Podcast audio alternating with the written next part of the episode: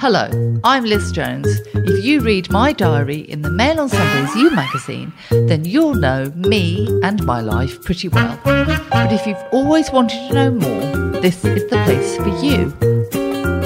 Welcome to Liz Jones's Diary, the podcast. I'll be taking you behind the scenes of this week's column before digging back into the archives to find some of the most shocking and hilarious stories from the last 20 years. I'll be doing all this with the help of my assistant, friend, and confidant, Nick. Hello. Hello, everyone. This is Liz and Nick. Hello. reporting from the Yorkshire Dales. Nick looks like she's post COVID. I'm postmenopausal. She's post COVID. Post COVID, yeah, I'm I'm back, ladies and gentlemen. I'm back. I'm feeling almost human again. So your vaccination didn't stop you getting it really badly.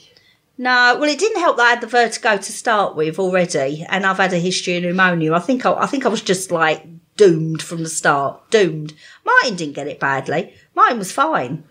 He was fine. We don't care about He Passed him. it on to me, and he was fine.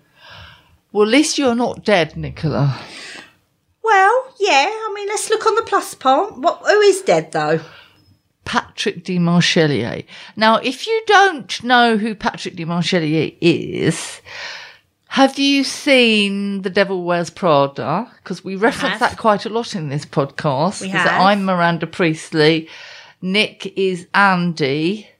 And If only. Andy has to get Patrick de on the phone for Meryl Streep, who's playing Miranda Priestly. And she goes, I've got Patrick for you. So that is who Patrick Demarchelier is. was it the actual Patrick in the film? Did he but it play was himself? just, no, but they were pretending he was on the line. That's how famous he is. Oh, okay. I've never heard of it. And in the first Sex and the City film, so students of Sex and the City, and I wish they'd asked me on Celebrity Mastermind because I would that could be your thing, couldn't it? On Mastermind. I think they banned anyone else from doing Sex and the City. That yeah, you should go on the mastermind thing. I don't know what my thing would be. I don't know. My specialist subjects, I've got quite a few actually. Sex and the City, Yeah, Frasier, yeah, uh, yeah, yeah. I could. Do Friends, the music of Prince.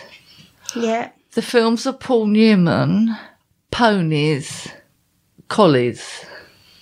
I'm trying to think what my specialist subject. I don't think be. you've got one. Toy boys. I don't think you got one. Toy boys. But anyway, Patrick Demarchelier died, and he wasn't that old.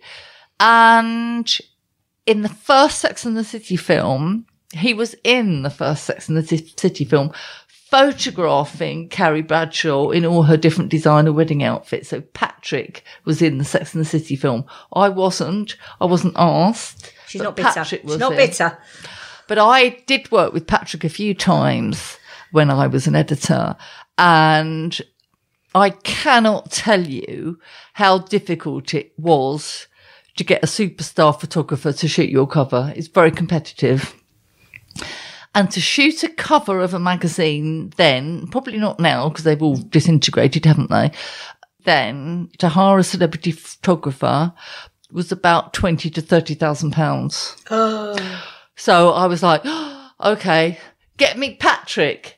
Kerry, get me Patrick on the phone. We got Patrick on the phone. So I flew to Los Angeles and I did a cover shoot with Patrick. See, I just called him Patrick. And Geri Halliwell, Ginger Spice. Oh, I love her. And she had a very long list of her requirements for the shoot that were faxed to me beforehand. She had to have zero fat oat milk and zero fat this and zero fat that. And I was like, oh God, Kerry, organise the catering. So I hired Patrick for between 20 and 30,000 pounds. I know you're not supposed to speak ill of the dead. But So sorry, Patrick. Very talented photographer. I saw your picture of when I went to the Vogue exhibition. I saw your portrait of Diana and the actual original print of Diana, which is in the National Portrait Gallery. You can see all this down on her arms and down on her face. But when you saw the Vogue cover, she didn't have any down. It was all erased. Had all these assistants, numerous assistants, and he sat there and he fell asleep.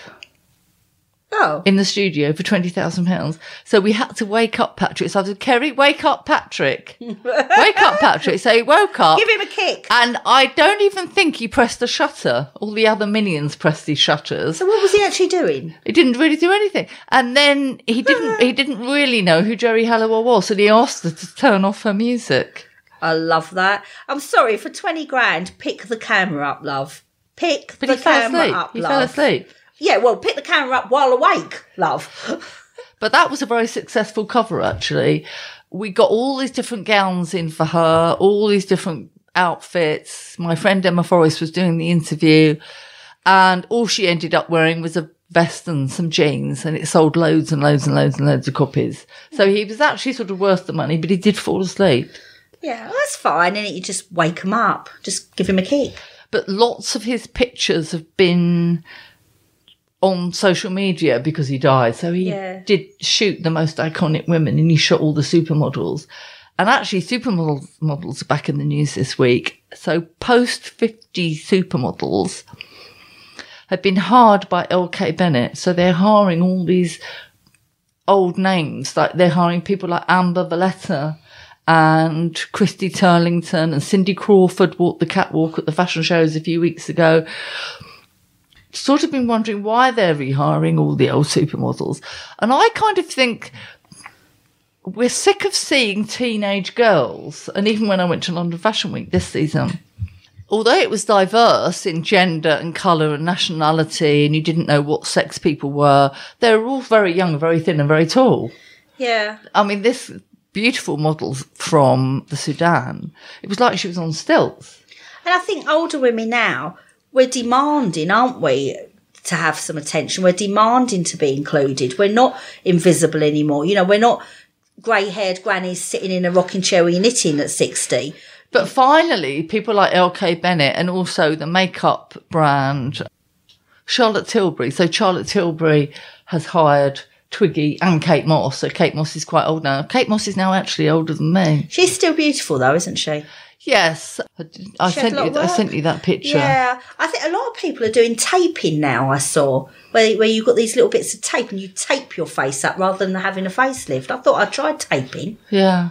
I quite like that idea, but the thing is, is if you peel it all off and it all just falls back down again, I'm not sure it won't do some damage. What about if you get wet? Yeah, what if you what if your tape starts falling off and you you've got half a face going? Yeah, that'd be bad. But uh, I think another reason these supermodels have come back is that not only did we know their names, they're older, and the people who've got money to spend are older. Teenagers don't have money to spend on fashion. They all want stuff secondhand from Oxfam. Finally, I think these brands are addressing Yeah, people who can actually buy their clothes, whereas Yeah, before yeah. they just ignored us. Yeah. I remember once when I was still editor, I went to a fashion show in Paris and it was at the Pompidou Centre, which was all glass. It's very, very light and had this catwalk. And I remember poor Kate Moss was sent down the catwalk in front of this sort of 16 year old Estonian model. And I just thought that was just mean. So even Kate Moss can be sort of body shamed by a 16 year old Estonian. And I think we're sick of seeing them. We don't want to mm. see 16 year olds anymore. no, no, and then You know, Naomi Campbell was just been on the cover of Vogue. Yeah, And she's, she's older than me as well now. yeah, she's another beautiful woman. See, you're, you're you're the young one. Oh, no, I, I, I, the they've all, one. They've all overtaken me. It's like the Grand National. Do you know who else has died? Dot from EastEnders. No, I know. I'm so upset. I grew up with Dot. She was such a fantastic character, and I've been listening to like On Loose Women and that all the stories about June Brown, and it seems like she did go everywhere with a fag hanging out of her mouth. So I'm I'm really sorry about Dot. So a little bit of love for Dot as there well. There aren't any other dots in existence, There's, are there, there? there, there was only one Dot. I loved her. I absolutely loved her. And she's the last of the sort of old lot in EastEnders, isn't she? You know, when you sort of was watching them as a child, she's the last person. She was still going till I didn't watch it as a child. What? Well, I was already grown up by the time it started. Oh, oh, oh, poor you. See, that, that formed part of my. Until I became younger. yes, until you reversed aging. Now I'm going to be very brave this week You are, you are. because you know I don't read my own press, No, do I? you don't. You I've don't never- read I've press, you never read- the comments. I've never read my comments. I don't read Lynn Barber's interview with me in the Sunday Times magazine. I didn't read Deborah's interview with me in the Times. I sort of rise above it, really. Well, you just pretend it's not there, and then some bugger sends you an email saying, "Did you see what so and so said about you?" and ruins it all. Yeah. Yeah. But Nick is, I think, keep saying to Nick, what did Nirpal say about his orgasms in the Daily Mail?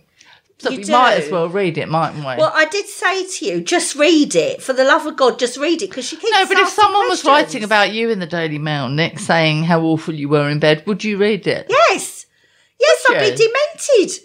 I'll be out. I'll be out when the flipping as soon as it was Well, online. wouldn't it upset you? Yeah, it would upset me, but I couldn't possibly not look. I just couldn't do it. If someone's saying something about me, I would have to look. I think I think the best thing to do is not look. You know, if you've you're in that environment, I think it's better to avoid it. But I would not be able to control myself. I'd be absolutely demented. So should we hear what the ex-husband, the monosyllabic lump, said about having sex with me? Goddess that I am. Yes. Are you ready for this? Yeah. Right. I'm a bit nervous, really. Don't shoot the messenger. Okay, so this is by Nirpal. Whether Liz faked all those orgasms or not, they were far more dramatic and frankly unnerving than they needed to be. No, what he's mistaking for an orgasm was me going, ow, when he put an elbow on my hair. Why do men do that? Ow! ow! Be grateful you ain't got big boobs and elbow in the boobs even worse. So he says it would be a shame if all of that was just a hammy show for my sake, because if Liz didn't enjoy her sex life, that would make two of us. Why do it then? Why was he doing it then? Why marry me? Why marry you? I certainly faked most of my orgasms, although they were no more spectacular than the real thing. What does that mean? No more real. Well, the- he didn't. He didn't ham it up. The blame for these encounters lies squarely with Miss Jones, who is a much older and more. Oh, he has to get it in, doesn't he? Much, older. Yeah, I mean, I could have written every sentence about him as the much fatter. Yes, and more. I think you have. Why is age used to punish people, whereas you could be 24 stone and 18, you think you're superior? Yeah, but why bring up much older when you chose to marry the person? If age was an issue, don't bloody get married. So, anyway, he says, who is the much older and more responsible party should have brought them to a close sooner. What does that mean? You should have faked it quicker. So, 16 years older. Oh, we- did you know, Liz, that you were older than him? Did you? Did you know? Because we're just saying it again. I think there should be another way of measuring people rather than just their age. You could be 12 and be addicted to donuts and have terribly high blood pressure and have no legs and be completely awful and torture cats, but somehow you're better than me because I'm older than you. Let, okay, let's let's let's put that into context. Fidelity. Let's measure people by fidelity Yeah, and loyalty. niceness, hard working. Yes, but but Nirpal fidelity um, and actually being true to your marriage. So anyway, so 16 years older and far wealthier. I now see Liz chose a young, impressionable, ethnic man to accessorise a vacuous 40-something fashionista lifestyle, being more interested in maintaining a social facade than meeting why is my- mine.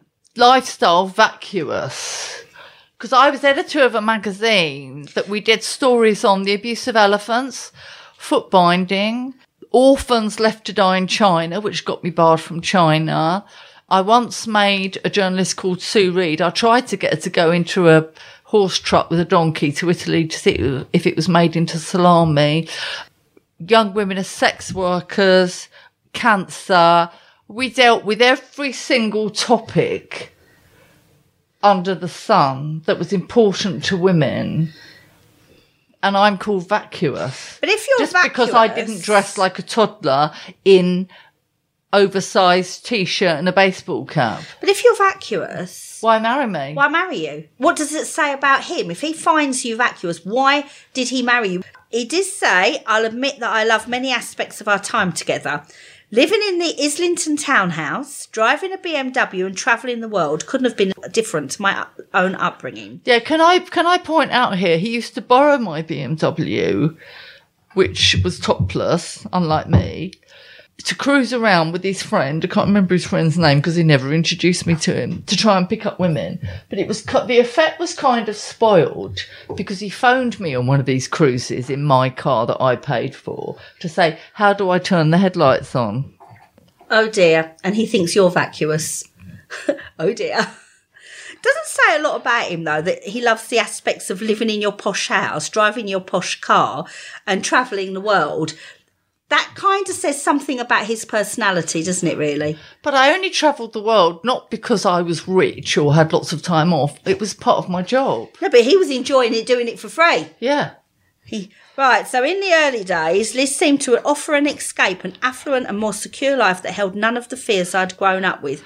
So basically, he's putting in print he used you. But I earned that money and I earned that status and I earned that job. I came from nothing. I didn't have any contacts in journalism. I grew up in a house with no central heating, um, one of seven children with a disabled mum who couldn't drive. I didn't get a leg up. No, well, he's got a leg up by getting his leg over, isn't he? So, age 26, I was earning 14000 a year when I met Liz in 2000, a year into my first professional job on the bottom run at the BBC. I spent previous three years studying journalism, doing unpaid internships and working as a security guard. I was then living with and financially helping my mother, a low-wage dishwasher at Heathrow, was separated from my father at the time, and also my three younger siblings, and also lived at home. The youngest two were still at high school. It's not very well written, is it, actually? By contrast, Liz was the Helmut Lang clad, salon styled editor of Britain's biggest selling women's magazine, earning at least 10 times my salary. Yeah, but I worked to get there. Yeah, and he wasn't a, he wasn't sort of opposed to having plenty of it either, was he? When he was sitting on his backside. As a famous columnist with a chic North London home, she whisked me off to a six-star resort at Ian Fleming's former property in Jamaica within weeks of us meeting. We went to celebrity-filled parties on a weekly basis. Coming from a very unglamorous working class background, I was the first in my family to get any qualifications, let alone a degree. I was bedazzled by a world that Liz showed me and the stars I mingled with, such as Giorgio Armani at a London bash thrown for singer Ricky Martin. I love Ricky Martin. But you see, these things are still living large in his brain several years later. Otherwise, he'd have forgotten about them and moved on. He still remembers I took him to an Armani party and he met Ricky Martin. But it's chippy, isn't he? He's chippy, It's chippy. and we need to block him. He's chippy. We chick him and we block him and then we block him again. So then he cl- he says that she claims to have faked her all her orgasms. Makes me wonder what on earth she was doing with an impe- a what Impecunious. impecunious young man, young enough to be her son. What he's got is chippy. yeah. Get I think it. when people are unattractive and unsuccessful, they like to use the only weapon that they have. Oh, I'm an Indian person. Oh, I'm working class. Oh, I'm younger. But I find it all so pathetic that he's such a victim. But if you don't want to go out with an older woman, don't go out with them. I'm still feeling very bitter and twisted. I think we need to move on to the archive. go on, you're you're let's let's do bitter and twisted. This is my column from November 2002. I'm writing this on our honeymoon, paid by me.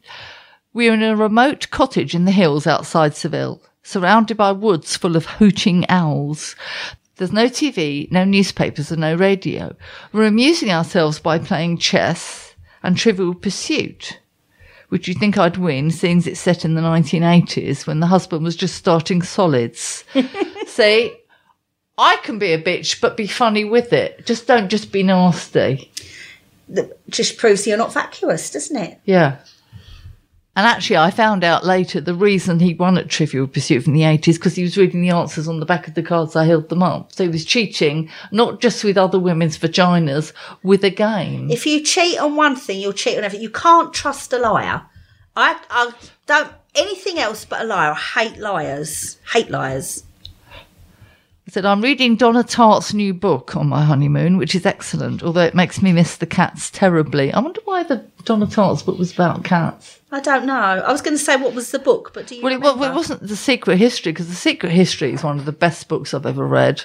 The Secret History is all about these college kids, and one of them survives a winter in America with no heating. And it's the most vivid description of being cold I've ever read in my life. We've experienced it, haven't we? In Yorkshire. but I don't remember any cats in it. And anyway, that book in Yorkshire. so my new husband tells me I mustn't ruin the honeymoon by pining for my cats. That's what I always did. I always pined for them the minute I left them. And the cat sitter used to have to fax me reports wherever I went. Fax. Had to fax I me. remember faxes. God Almighty! What did we do without smartphones? I tell him the papers once reported, I think it was the Telegraph, that I'd gone home from my desk as an editor to shield my cat's eyes from the total eclipse of the sun. It was made up, I tell him. The truth was I went home to feed them so they'd be looking at their bowls, not directly up at the clouds. Nothing wrong with that. I think that's perfectly I did. I went to feed them so they were looking down. Yeah, I think that's perfectly reasonable. The husband spends his days chopping wood and thinking up ways in which he'll be able to watch the England game. I can't swim in the pool because there is a giant lizard at the bottom. The husband turns up with a huge net to fish it out. He's become quite manly now that we're married and we have agreed that he has to be more proactive. At the airport, I told him I was leaving the car hire and the driving up to him.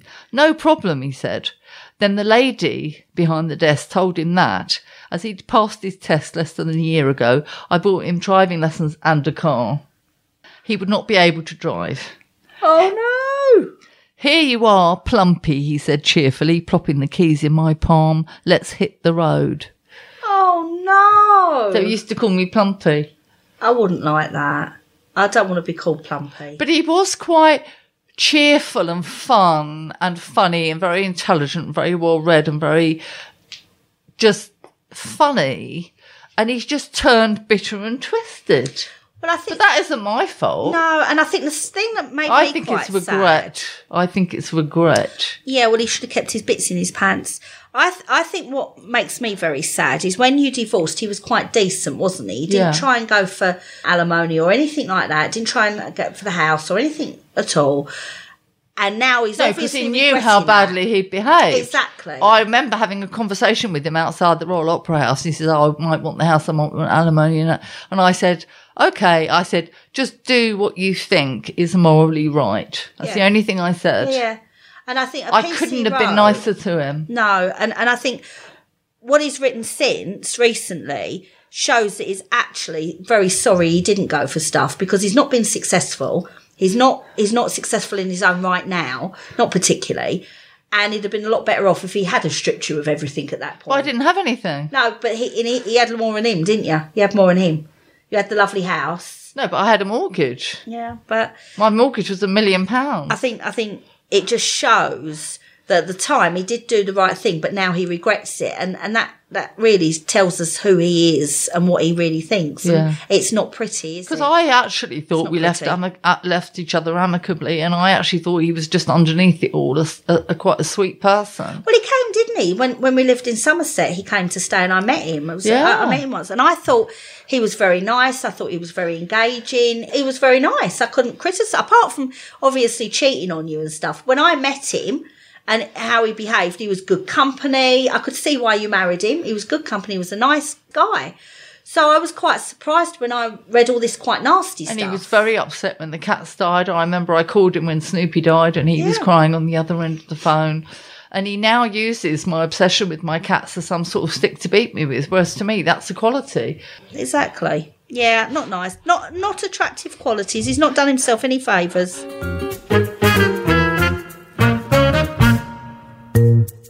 You can read this week's diary in full in Mail on Sundays, You magazine. Do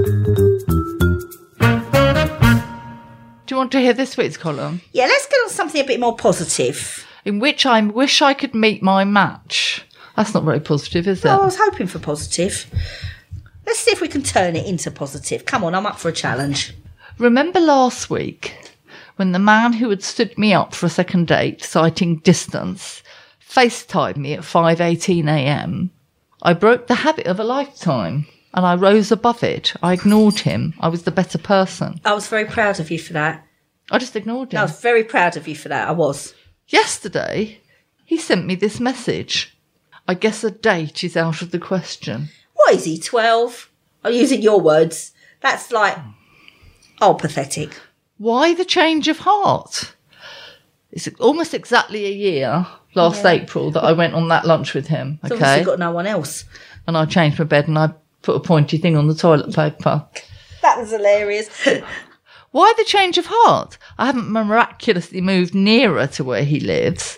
I've only become slightly better looking, I think, given that I have newly transplanted eyebrows.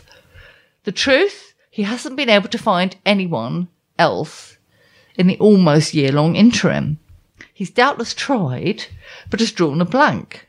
That must tell you something that a solvent, I'm assuming, 50 something man with all his own teeth, hair, and legs hasn't found someone better than me. Anyway, I ponder what to reply to his offer of a date, and I finally come up with this. Which one are you? I love that. Ha. That's literally the Ha. best put down it is. A few days later, no reply, although I know he's read it because he's got two little blue ticks. Ah, you've learnt that now, haven't you? Yeah. I'm social media literate. You are. You see, that's that's something good that come of him. You learn about what's that? Two ticks. Yeah, you learnt about two ticks. It got me thinking of all the put downs I've squashed men with over the years as though they were mere flies, although I would never swat a real fly in real life. Belittling one liners they never come back from. When my ex husband, we're back to him again, Yeah, we've, we're digging him up. had whined that I never paid him any compliments, I replied, Yes, I do. The other day I said you have feet like paddles, so you must be able to swim well. Oh, the romance. With the rock star who was worried I would read about his new girlfriend in the papers, I replied, I thought Melody Maker had closed down. With the ex fiance, oh, the possibilities were legion. Mm-hmm. When he had looked stymied on being asked if he knew where the organic pub was in Islington, I told him he reminded me of my last Uber driver. When we would sit in silence over dinner, I'd commented that, given I was having to plough the claggy clay of our conversation, I really should have a flock of seagulls following me, flapping and squawking. The put downs for men, not really in the same league. What do you think, Net? No, definitely not in the same league. They're not Well- clever, are they, with it? No, they're just whiny like tiny Yeah, children. yeah, they are. whiny, whiny, whiny, whiny, me, me, me, me, me, me, me, cry babies. I hate them. I'm going to block them. All of them. when I'd ordered £300 of food from Waitrose, the ex whined after rummaging. Why do they rummage in your shopping? Do you know, Don't do I that. hate that. The minute I walk through Don't the door, rummage Martin in my does. shopping. Get your hands out of my shopping. Yeah. It's my shopping. Martin does that. The minute I put the bags down, They it's rummage. the only time the bugger gets off the sofa when I walk through the door. He doesn't get up to make me a cup of tea, but he's head first into the bag. Head first. Hilda, my little rescue dog, was like that. I used to get home with a Waitrose bag, pointy nose in the bag, pointy nose. Hilda was perfect though. So I'd ordered £300 of food from Waitrose. The ex whined after rummaging. Did they not have any white pepper? When I brought a brand new Mercedes, his only comment? You shouldn't have bought diesel. Why not just be positive? The husband, opening my Smeg fridge in London using the hem of his t-shirt, whining in a high voice, doing an impression of me, obviously to his friends. Respect my space. Well, listen, Mr. Big Shot, if you had ever just once paid the cleaner, you might have earned the right to smudge my fridge. Mm-hmm. But given you never paid the cleaner, you never tipped the cleaner. And I really hate people that take the mick out of people, with, like their voices and stuff. I hate that. It's so disrespectful. You And should you- shut him in the fridge. And he used his working class credentials to punish me. Never mind, he never tipped the cleaner, and I've been supporting her because she's got cancer. He merely berated me because I'd once played netball. Uh, He thought that made me middle class. We all. I was, I was in the East End playing netball. We all played netball at school. It's just on the curriculum for God's sake. Nobody sake. thought it was a high school thing. You know, he didn't Oh, for play God's sake. netball in his school. because it was a boys' school. Relation, but I've been thinking that relationships shouldn't be battles, should they? No, they shouldn't. Point scoring. As if I were Rosalind Russell and his girl Friday, and he was, well, not Cary Grant exactly. No. That sparring of equals would be sport, wouldn't it? It would even be fun. But how to find a man who is quick and witty, not slow and chippy? See? Chippy. That's why you block them because they're chippy. Not a toddler in search of a mum or a compliant young woman for sex. The minute you're difficult, they limp for the hills. I need to find my equal, just someone, I suppose, who's on my side. Wouldn't it be nice if someone was on my side? And isn't it telling that the person who's in your lovely bed or the person you're on honeymoon with is an enemy? Apparently, there are some relationships where you're a team and you're on each other's side and it's respectful. Apparently, that can happen. But why has it never happened to me? I don't know. I don't know. I'm nice. I found I I'm experimented with, I'm tidy. I'm hardworking. but I've actually experimented where I've just gone along with everything. So I've said, yeah, all right, you're going out tonight, no problem. You're in at three o'clock in the morning, drunk, no problem.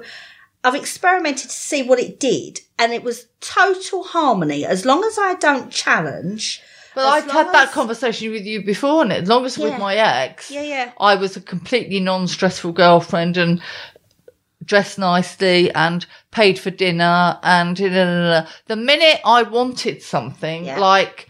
Could you hold a dog lead? Could you change that light bulb? Could you not smoke in the bathroom? I'm suddenly a bitch. Yeah. No, I, I tested this out. I spent a week being completely compliant, completely and utterly compliant to whatever they But you don't to want to be like that. And then I said the words, can you take the recycling and the rubbish to the dump that I've put outside? Absolute. The minute I asked for something, there was a tantrum. And it just shows as long as you're quiet and you're doing what they want and you're playing the game, everything's fine. There's no arguments. It's easy. The minute you say, could you do so and so, which actually we both made the rubbish. We both made the recycling. It's not, it's not all my recycling and rubbish there's a tantrum and it kind of made me think wow you know it just proves But you know that. yeah but i actually to actually do it as a conscious test i know a couple and they are really happy but they talk to each other with respect. They're team players. They support each other. They don't put each other down. If someone makes a mistake they say oh can i help you with that? And even the way they communicate on the most basic level is with respect and compassion. And but they, it seems to be like that's an exception to the rule but you can see why they're happy because they really are nice to each other and i think in general as couples we're just not nice to each other we're just But I've been nice to the men in my life until they let me down, Yeah. until I'm cheated on, or until he won't clear the rubbish in his garden, or until he won't cook me dinner when I've dri- driven 250 miles, or he won't help me pick up the dog bowls. Yeah. There's a point where you can't take it anymore. No, no, and obviously, I mean, I'm incredibly, you know, I, I can be sort of snappy and a bit miserable and that, but I tend to sort of bite my tongue, and then? Then I'll, I'll sort of get to the point where I, I, I'm going to rip your head off. I've bitten my tongue. I've bitten my tongue. I've bitten my tongue. But now I'm going to kill you. I, t- I tend to get to that stage, which is wrong of me because what I should do is address it at the time and not let it build up. But it, I just, I've just found it really interesting that as long as you're keeping someone happy, they're nice to you. And, and, and it's, I think that's a lesson for me to take forward, really, that if you're in that sort of relationship, that's just not acceptable. You should be, you should be nice to each other all the time. Yeah. You should. Respectful. Respectful. But- so I think that's what you need. Getting back to, to your column, that's what you need in your match. Someone that's mutually respectful and a team player. Why don't we put this No, out there? I don't know. I don't want a great big hairy man in my bed. I've got three collies in my bed and one trying to get in the bed. No. Poor Gracie clawing away up the bed. So, I've, got, I've kind of got to the point in where I feel they don't deserve me. yeah.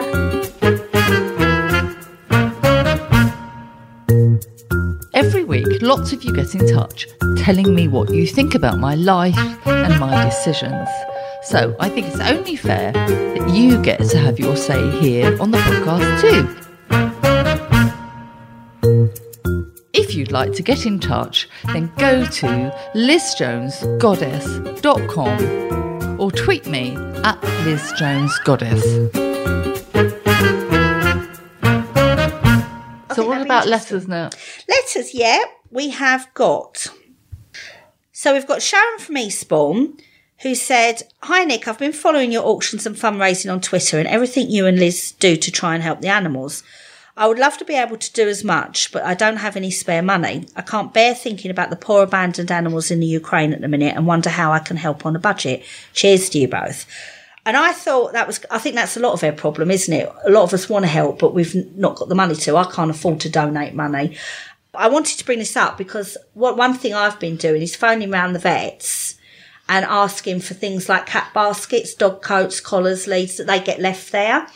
And I was able to get a huge amount of stuff. Has it gone though? Yeah, it's gone. So I, So I it's, gone to it's gone to the Ukraine. dog. No, where's it gone to? Dog it can't just fly to Ukraine on its own. Oh, okay. A local vet was doing a collection. They were using their transport. They were going over to the oh, Ukraine. Oh, right. So I managed to get local vets to me.